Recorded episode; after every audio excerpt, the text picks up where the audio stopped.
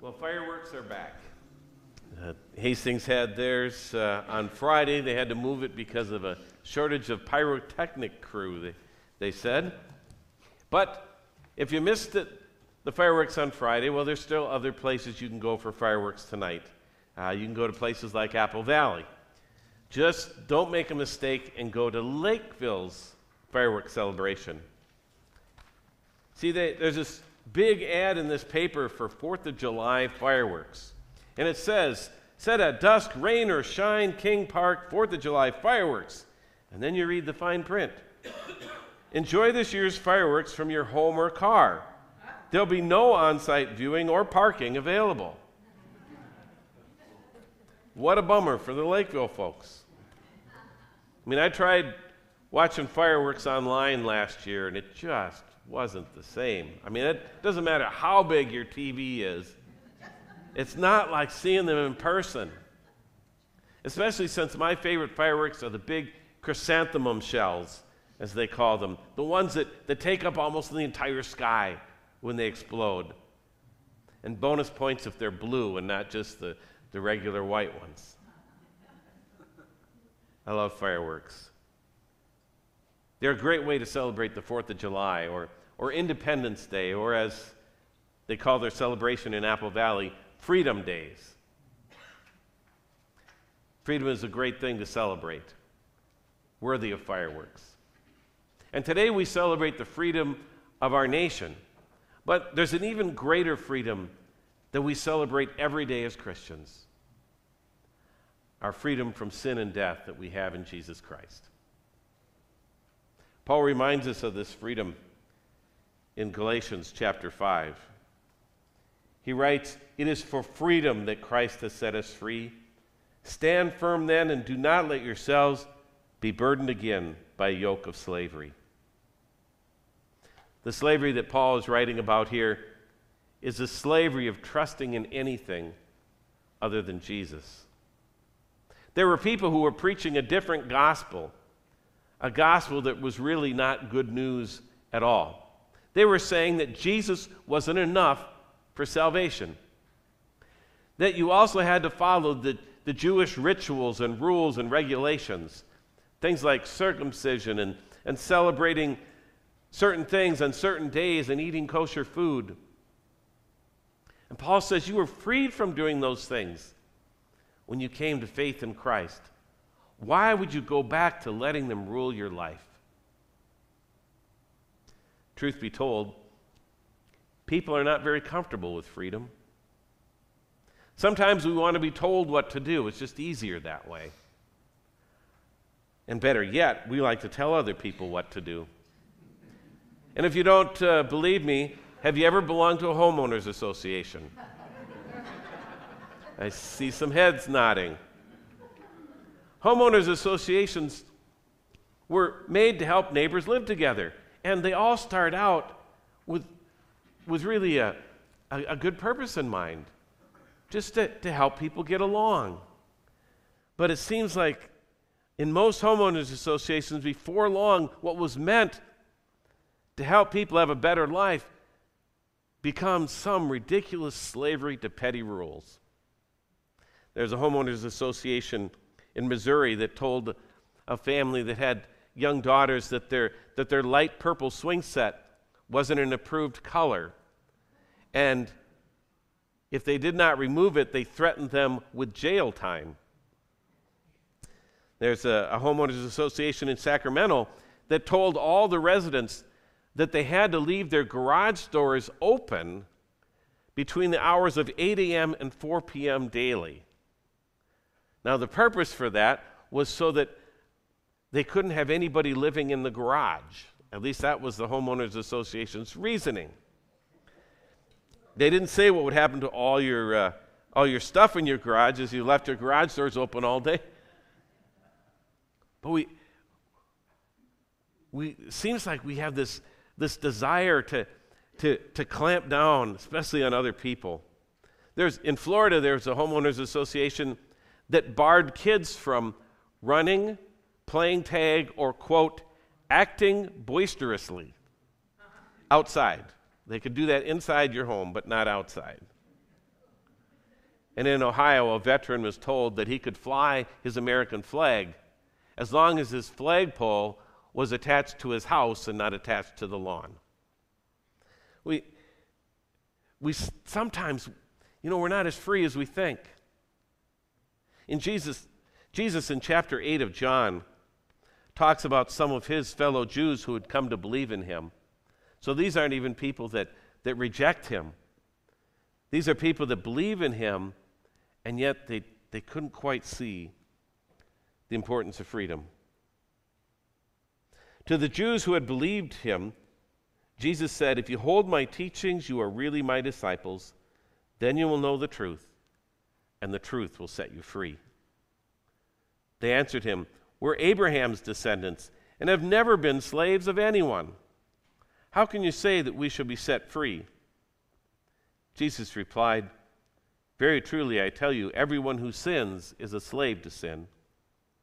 Now, a slave has no permanent place in the family, but a son belongs to it forever.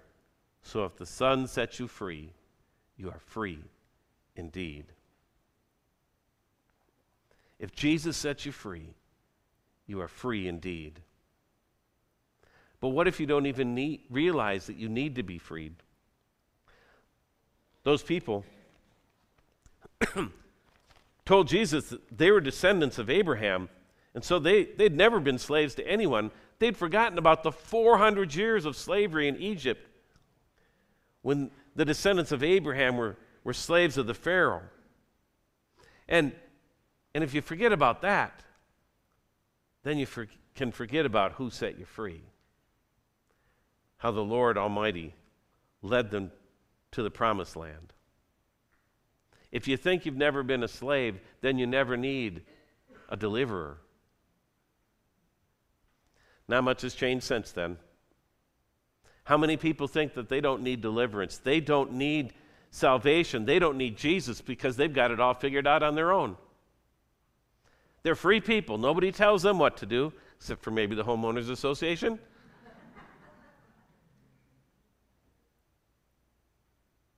we think we've never been slaves. And then when we leave church and get, get cut off in traffic, and suddenly Words are coming out of our mouth, and thoughts are rising up in our head, and it's as if our bodies have been taken over and made slaves to that emotion, that anger. We do that all the time. We, we are slaves to, to various kinds of sin, and whether, whether that's being controlled by our anger or our addiction or by selfishness or, or fear or prejudice or pornography or hatred or, or bad habits or even controlled by our possessions. There are so many things that so easily take control of our lives. We say we're, we're not slaves to anything, but how many of us still battle with, with things like that? Probably all of us. But Jesus sets us free. And even though He sets us free, it doesn't take much for us to want to turn back to slavery the Jews of Jesus' day forgot that, that their people were once slaves.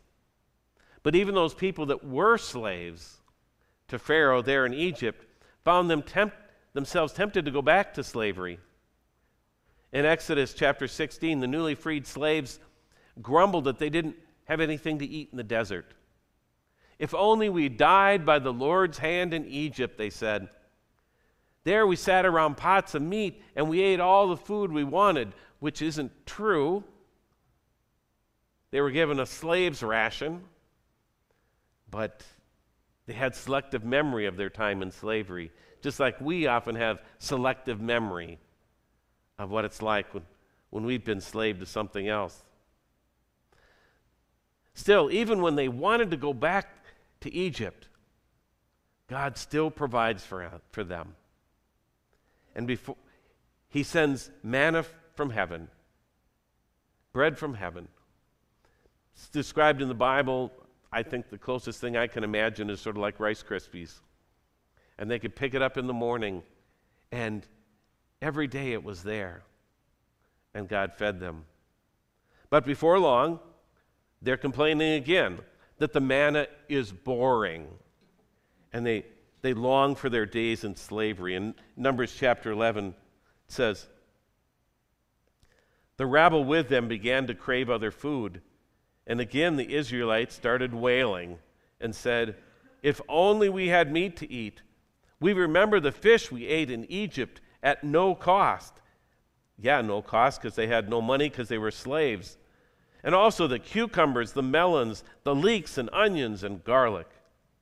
But now we've lost our appetite. We never see anything but this manna.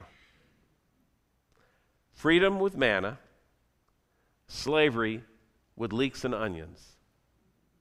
And they'd trade their freedom for leeks and onions. It doesn't take much sometimes for us to trade our freedoms in God for something that leads us back into slavery to sin. Tammy had uh, some TV show on, so I can't even tell you what it was. But uh, I sat down and watched, and, and the main character was uh, a counselor, an addiction counselor, uh, people battling with, with various addictions. And the mother of one of the, the youngest members in the group was so thankful for what he was doing for her daughter that she wanted to give him her deceased husband's car. Now, he, he turned it down, of course. It wasn't ethical. And besides, who wants some old junk car? Then he finds out that the car was a tricked out Cadillac Escalade worth over $100,000. and suddenly, his ethics uh, begin to be uh, a little more flexible. Now, now he can't, couldn't even drive, but he realized he could sell this, this Escalade for big bucks. And so he's, he's thinks he's going to take it, even though it's unethical. But a priest in the group reminds him that just as for a priest it's unethical to take big gifts like that, so for a counselor it's unethical. Yeah, the guy argues so, but, but even the Pope has some big old vehicle he drives around in. Well, he rejects the priest's counsel and takes the car anyways, but it gnaws at him. He knows it isn't right. Does he really want to sell his soul for an Escalade? He eventually gives it back. And having regained his integrity, in the next scene, we see that same Escalade roll up. And who should stick his head out the window? but the priest. and the guy says, Hey, what about ethics? And he said, You made a very convincing argument about the Pope. Now, the show is about, about people addicted to drugs and alcohol, but, but really, what, what held them captive was their desire for this money, for this possession, this car in the Bible in Matthew 19. Jesus encounters a young guy who's been following all the commandments of the Bible just as closely as he can. When all of his, his other young friends are probably doing what they want to do, he is, is really doing his very best to be perfect when it comes to following God's rules. I mean, he doesn't kill, he doesn't cheat, he doesn't steal, he respects his mom and dad, he loves his neighbor. But in his heart, He's held captive by things. Just then, a man came up to Jesus and asked, Teacher, what good thing must I do to get eternal life? Why do you ask me what is good? Jesus replied. There's only one who is good. If you want to enter life, keep the commandments. Which ones? he inquired.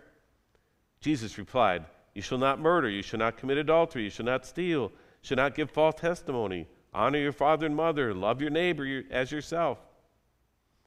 All these I have kept, the young man said. What do I still lack? Jesus answered, If you want to be perfect, go sell your possessions and give to the poor, and you will have treasure in heaven. Then come follow me. When the young man heard this, he went away sad because he had great wealth. Then Jesus said to his disciples, Truly I tell you, it's hard for someone who is rich to enter the kingdom of heaven. Again, I tell you, it's easier for a camel to go through the eye of a needle than for someone who is rich to enter the kingdom of God. When the disciples heard this, they were greatly astonished, and they asked, Well, who then can be saved? Jesus looked at them and said, With man this is impossible, but with God all things are possible. With us, it's impossible on our own. If we're not now controlled by our anger, our addictions, our selfishness, or our fear, our prejudice, our possessions, if we're not now controlled by them, we're just one step away. That line between, between freedom in Christ and, and stepping back into slavery is not as, as wide as we think. It's very close for all of us. So simple to lose our freedom in Christ and turn our back on that and say we want to go back into slavery. Even with the Apostle Paul, this great hero of the faith that we looked up, that we look up to, even, even he wrestled with this. At how easy it is to, to slip back into to slavery to sin, how it has a hold on our lives, even after we, we know and desire to follow Christ. He describes this in Romans chapter 7. For I know that good itself does not dwell in me, that is, in my sinful nature. For I have the desire to do what is good, but I cannot carry it out. For I do not do the good that I want to do but the evil that I don't want to do, this I keep on doing. Now, if I do what I do not want to do, it's no longer I who, who do it, but it is sin living in me that does it. So I find this law at work. Although I want to do good, evil is right there with me. For in my inner being I delight in God's law, but I see another law at work within me, waging war against the law of my mind and making me a prisoner of the law of sin at work within me. What a wretched man I am. Who will rescue me from this body that's subject to death? Thanks be to God who delivers me through Jesus Christ our Lord. Every one of us fights a battle to be free. Free from the things that control us, free from the temptations that, that enslave us. And yet, on our own, it's a losing battle. But thanks be to God we have someone who gives us the victory. Our association, our freedom, our freedom is in Christ. For freedom, Christ has set us free. Galatians says. Today we celebrate our freedom as a nation and our declaration of that in 1776. But we know that freedom is always an ongoing work in our nation and inside each one of us. Almost a hundred years after that Declaration of Freedom, our country was at war with itself because there were still people in slavery. In the midst of that war, Julia Ward Howe wrote new words to the soldier's song, John Brown's Body. And in their song, the battle for freedom is not just a soldier's battle, it is a battle that God Himself wages against evil, a battle of truth, a battle that transfigures you and me. Words have been used many times since to affirm the conviction that it's God who delivers us and makes us free. A hundred years after she wrote it, Martin Luther King Jr. used her words in his final speech that he gave the night before he was murdered. He said, And I've seen the promised land. I may not get there with you, but I want you to know tonight that we as a people will get to the promised land. So I'm happy tonight. I'm not worried about anything. I'm not fearing any man. My eyes, mine eyes have seen the glory of the coming of the Lord. Freedom is what God does.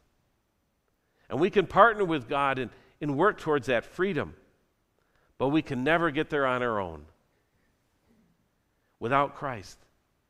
Our freedom is only partial. And and the freedoms that we have are only temporary. Without Christ, we're just leeks and onions away from going back into slavery. Without Christ, we, we are just an Escalade away from selling our souls into sin.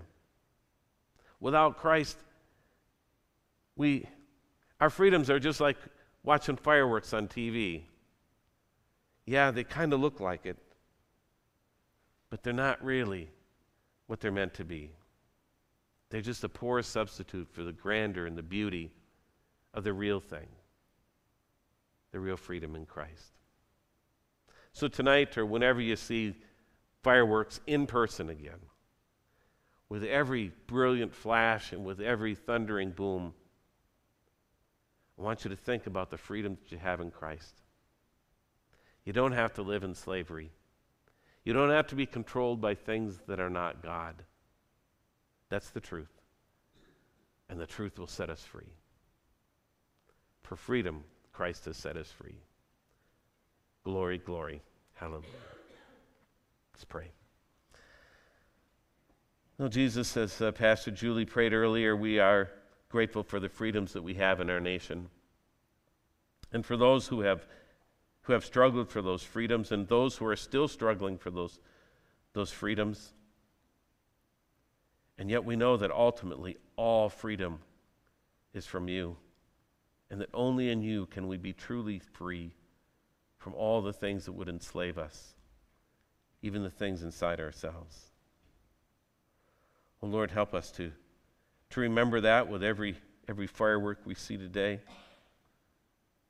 Lord, help us to remember that even when there are no fireworks going off, when it's just a regular day or a regular night. Help us to remember that we have victory in you, that you have fought the battle, you have defeated sin